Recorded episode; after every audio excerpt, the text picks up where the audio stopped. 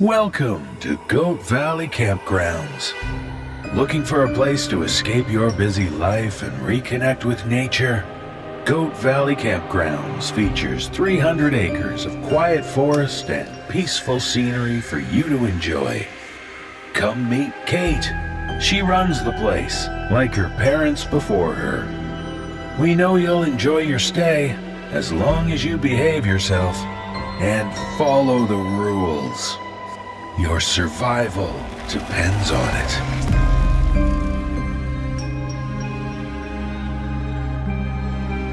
The No Sleep Podcast presents Goat Valley Campgrounds by Bonnie Quinn. The final chapter.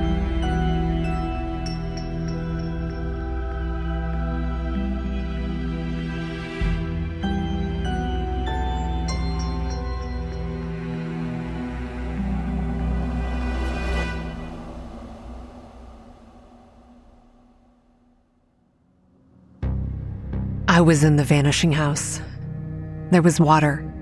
It was rising so quickly, and the consistency was thick, like it was pulling me down, and I was dragged under. It felt like falling, like I was tumbling in a current that was taking me deeper into the mores. And I curled around the cup I still had clutched in my hands. I clamped my fingers over the improvised cover for it. Layers of plastic wrap and rubber bands because that was all I could think to do in my panic. I couldn't spill the cup. He would be so angry. I couldn't let it spill.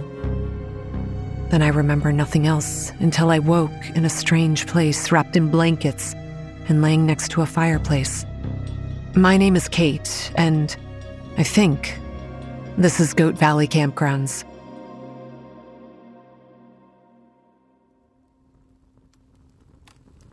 I woke in a room with wooden floors and beige striped wallpaper. The fireplace was brick, and a handful of logs burned heartily inside its mouth. An iron poker and shovel hung on a squat stand next to it.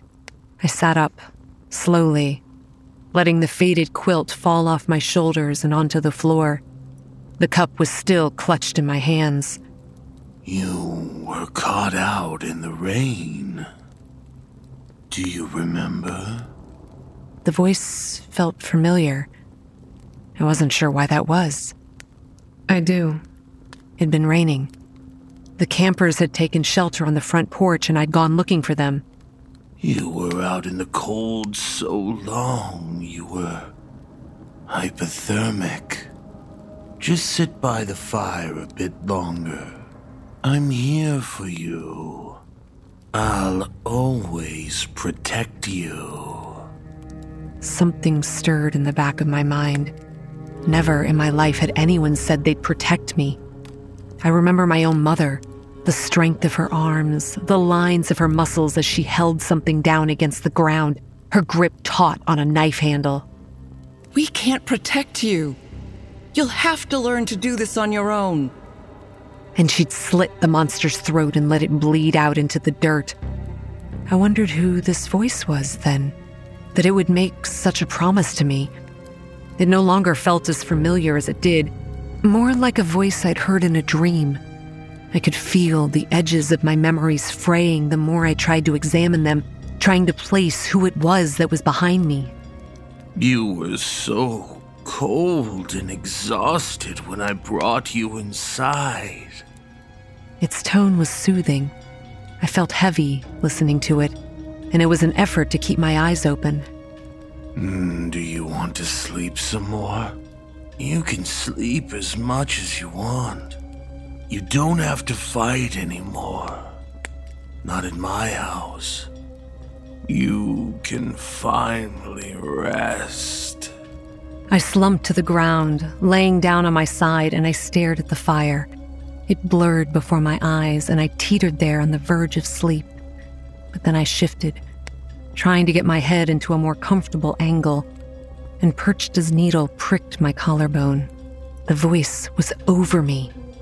I couldn't see it, it remained just out of my eye shot, but I felt its presence hovering over my body like a shroud.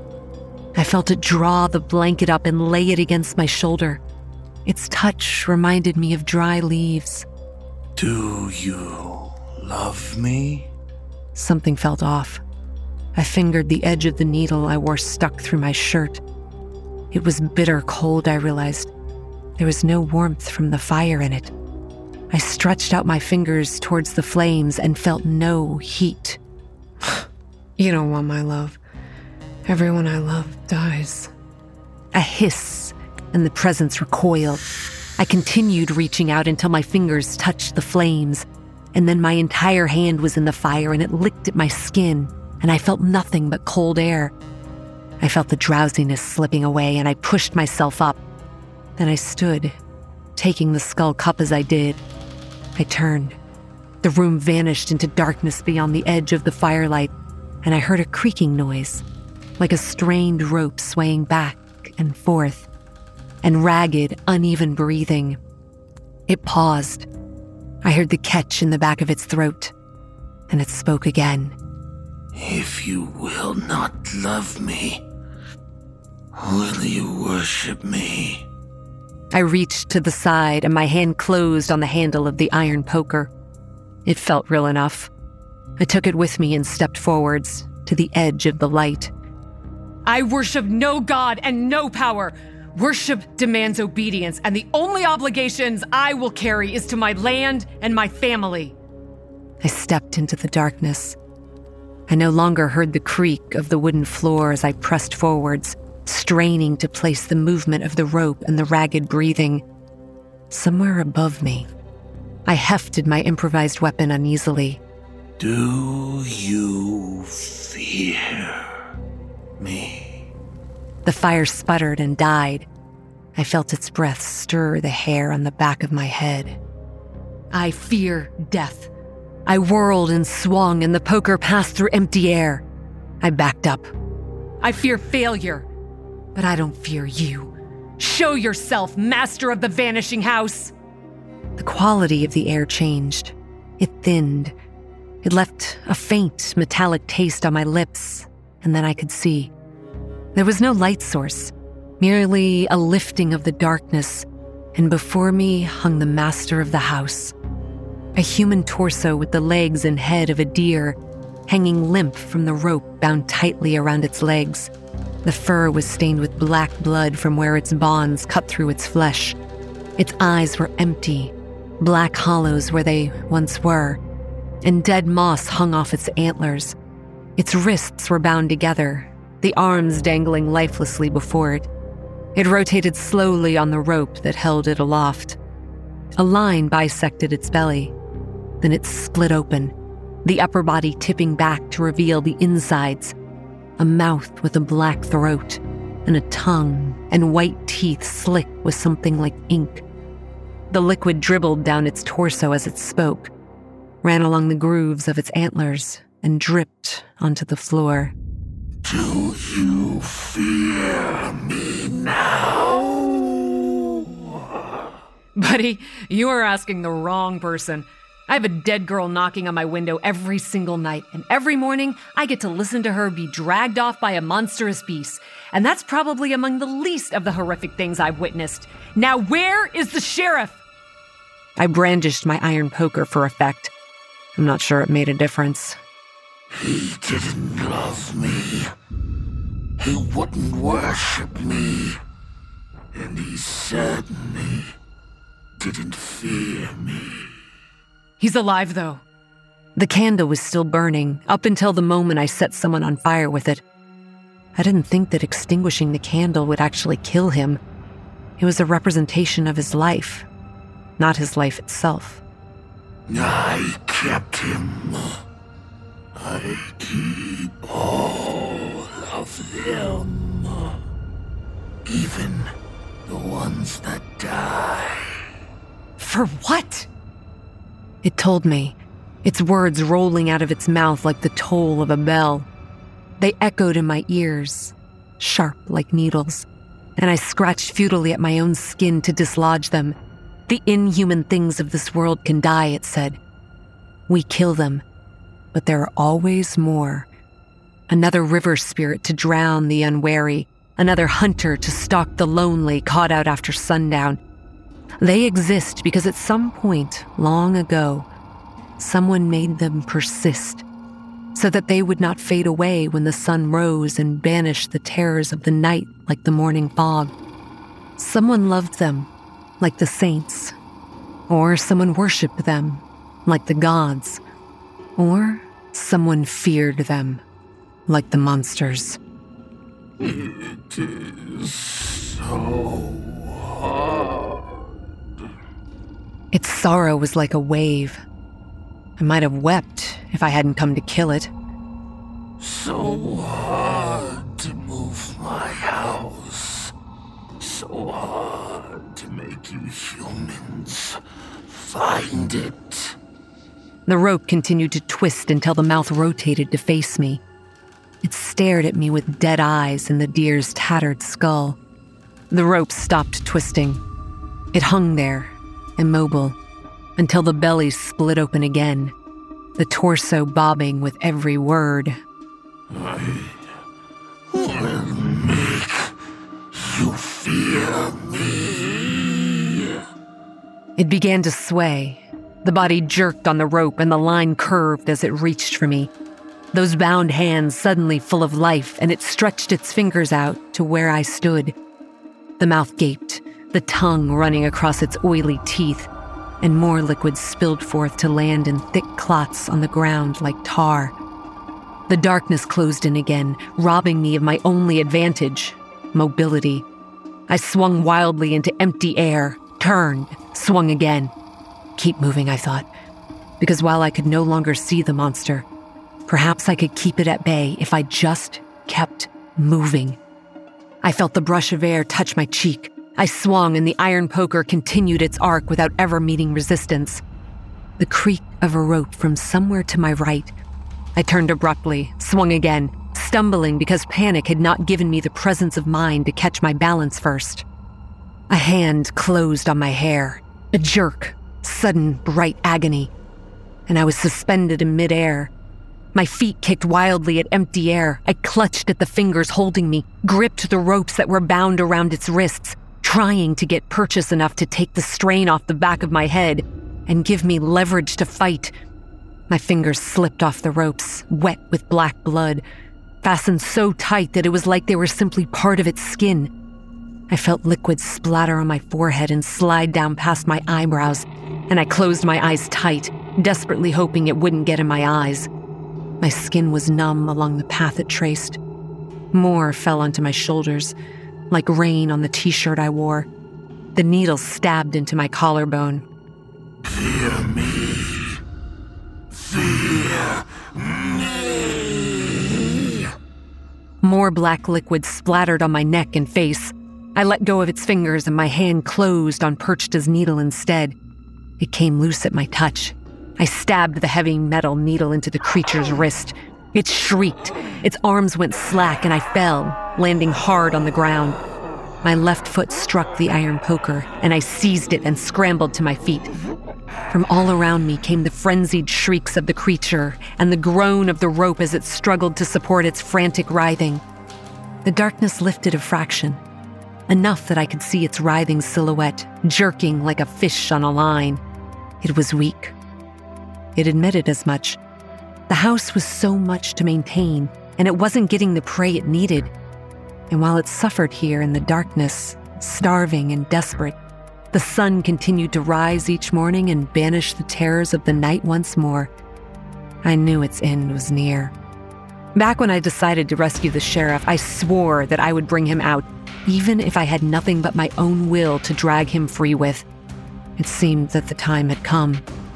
I am my mother's daughter, after all. I said nothing.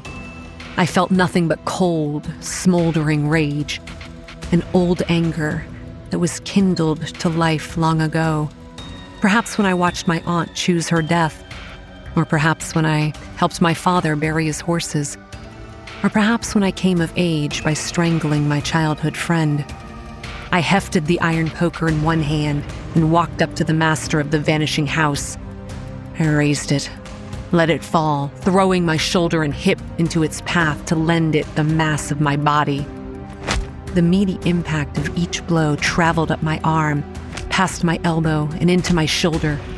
I felt the resistance of bone and then the softness of when they shattered the sickening crunch, echoing through the chamber. The needle fell from its shattered arms and landed at my feet. Fear. This time, it sounded like it was begging. I continued to swing until my arms ached and I was panting, covered in sweat. And still, the monstrosity made its demands, even as its head caved in and its body split and splattered like overripe fruit. Its legs and pelvis dangled from the ropes, and the rest of it lay in a puddle of meat and bone and blood at my feet. And still it cried out. Barely a wet gurgle, but a cry nonetheless. And while it could no longer speak intelligibly, its words still echoed in my mind. Love me. Worship me. Fear me. Make me. I don't think that what I did next came from my own mind. I think I was guided, and considering the source, I'm okay with that. I knelt beside its broken form. I whispered to it gently that it was okay, that this was the end, and that it was time to go. I picked up Perchta's needle. The white thread was still threaded through its eye, and when I touched it, it began to grow. The threads multiplied, weaving together into a single strip of cloth, and the whole of it elongated into a thin white sheet, a shroud, a funeral shroud. It fell over the monster's body, black bile soaking into the cloth, and then it was still and silent. And the words I spoke over it were not my own, but they were a blessing, a rite. And then it was dead. The house shook around me. It went still a few seconds later, groaning ponderously, and then another tremor shook it. I glanced around me in panic. An attic. The roof was close by overhead, and the floors were roughly hewn wooden slats. In the corner lay the sheriff. I ran to him, dropping to my knees. He was breathing, but he didn't stir as I shook him. Around me, the house creaked and moaned, and another shutter sent a shower of dust and wood splinters over my head and shoulders. The cup. The last item. I hastily jerked off the covering and forced it up to his lips. Tipped it, and most of the liquid ran out and onto his chest. But some of it went into his mouth, and I saw the movement of his throat as he swallowed. I gave him all of it. I had to, just to get some inside him. Still, he didn't move. And behind me, a beam collapsed, taking part of the floor with it as the house shook yet again. Come on, wake up! Wake up! The liquid wasn't enough. There had to be something else ingested before the poison activated. So I found a broken beam, easy enough the house collapsing around us, and I cut my palm open on a jagged splinter of wood. I fed him my own blood. And he came to and vomited black liquid onto the wooden floor. I threw his arm under my shoulders and yelled that we had to go. We had to move. He was dazed, but my words stirred him into action and he stood, shakily, and staggered along with me even as his body continued to convulse and bring up more and more of that sickly liquid, thick as tar. We made it outside, and were halfway to Bryan's car when the house collapsed behind us. I put the sheriff on the ground by the road, and he continued to vomit into the grass. Kate? Kate! I'm here. We're okay. I was afraid you were still inside. What's happening to the house? I killed the master. It's dead. But, uh, let's be certain. Get the gasoline. Let's burn this place. We put the old sheriff in the back seat of the car. Then Bryan and I, we soaked the remains of the house and then burned it into ash.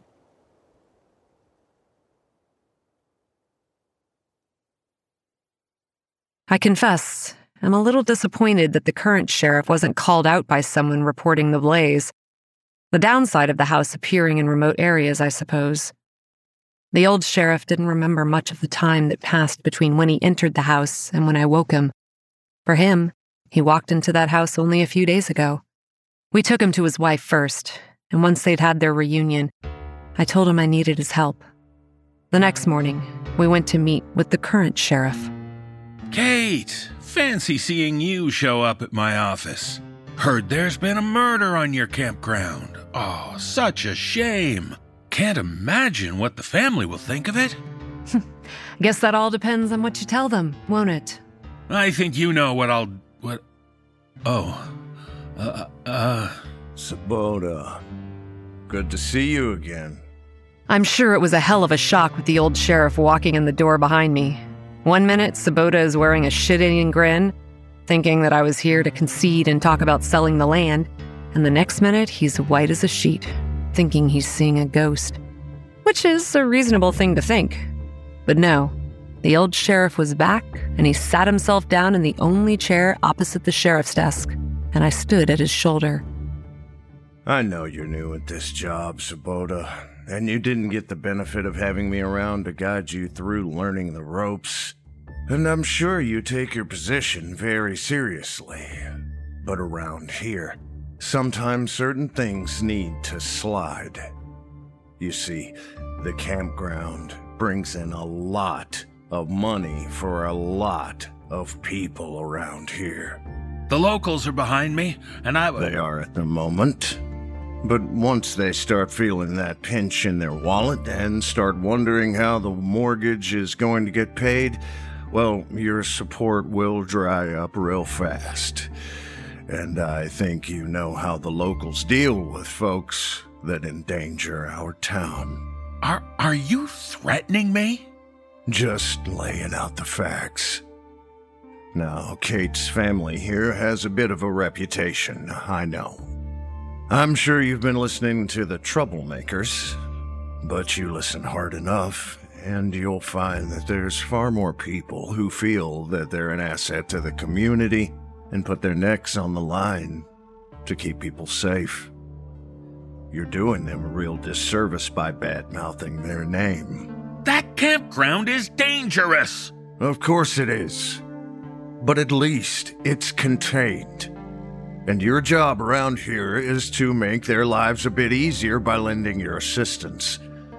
Sometimes that is mere paperwork, sometimes it's cleaning up a body or two, and sometimes it means a little more, like risking your life to drag someone out of a vanishing house. The sheriff squirmed uncomfortably at that. We all know that he wasn't the type to risk his life.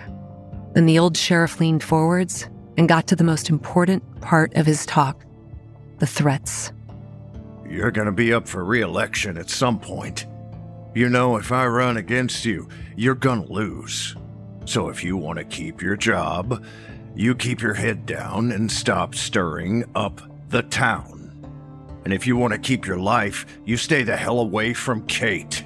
My life? You think the campground is bad? Wait until those things are on your doorstep. Wait until they're lurking in the woods and the fields and the barns. You've grown complacent because you're safe. I'm here to remedy that. The sheriff continued on just as he had before. No smile, no change in tone, just that matter of fact way of talking that impressed upon the recipient that he was a man that said what he meant and wasn't here to impress or intimidate. Just here to state how things were going to be. You set foot on that campsite ever again to do anything but your damn job, and I'll show up at your office and blow your brains out. And I'll just tell the town that you were working with some nasty, evil thing, and maybe you are, or maybe you aren't. But the town isn't going to question it. Not if I'm the one saying it. Then he leaned back, glanced up at me, and asked if I was happy with this arrangement. I'm not satisfied yet. I walked around the desk to where the sheriff sat. He recoiled from me. I slammed the skull cup down on the desk in front of him. Blood from what was already there, blood freely given, and blood taken by force. He didn't have much time to react. I knew what I was going to do, and I moved quick, jabbing a thin pocket knife blade into his neck I jerked it sideways and then blood gushed forth and I yanked it free, grabbing his hair and held his head over the cup. I didn't get much. Not before the old sheriff grabbed the back of my shirt and threw me off, slamming me into the wall of the office. Kate, What the hell? Take the damn cup and get out! So I did. The sheriff didn't die. Amazingly, the ambulance arrived in time and they were helped by the fact that the old sheriff managed to reach inside the man's neck and pinch the artery shut and hold it shut until they arrived. It's incredible he didn't bleed to death. I'm a little disappointed. I'd intended for him to die, as the man with the skull cup had said that it would take a high cost to refill it. The lifeblood of my enemy seemed like it would suffice. The old sheriff is a better person than I am, Sadly, they expect Sabotta to recover. He took a couple transfusions, but apparently you can survive with only one carotid artery intact. I didn't know that. The old sheriff updated me on his condition a few hours ago, along with a lecture on how I didn't need to solve everything with violence and I was too much like my mother. There's not going to be any further backlash for what I did. The old sheriff knows he owes me his life, and Sabotta knows I'm now untouchable by him. I keep thinking of the master of the vanishing house, I deal with a lot of old beings, but not all of them come out of humanity's history. Some are younger, crawling out of our collective cultural mores, slinking out of our shared subconscious and into our world. I guess that thing in there was just trying to hold on long enough to become a fixture in our world.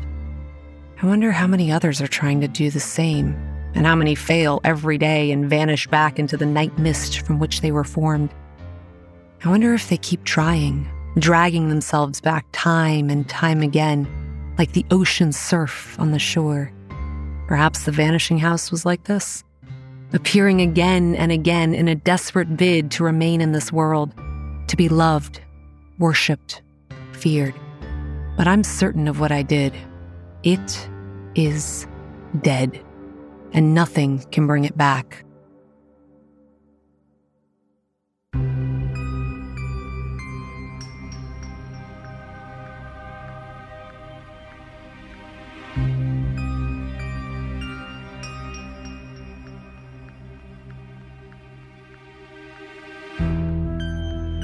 The Goat Valley Campground series was written and adapted for audio by Bonnie Quinn and co written with TJ Lea. Produced for the No Sleep podcast by Phil Michalski. Musical score composed by Brandon Boone. Starring Linsay Rousseau as Kate, Kyle Akers as Bryan, Atticus Jackson as the Master, David Cummings as Sheriff Sabotta. Jesse Cornett as the former sheriff, and Nikolle Doolin as Kate's mom. This concludes the No Sleep Podcast production of Goat Valley Campgrounds. This audio program is copyright 2022 by Creative Reason Media, Inc. All rights reserved.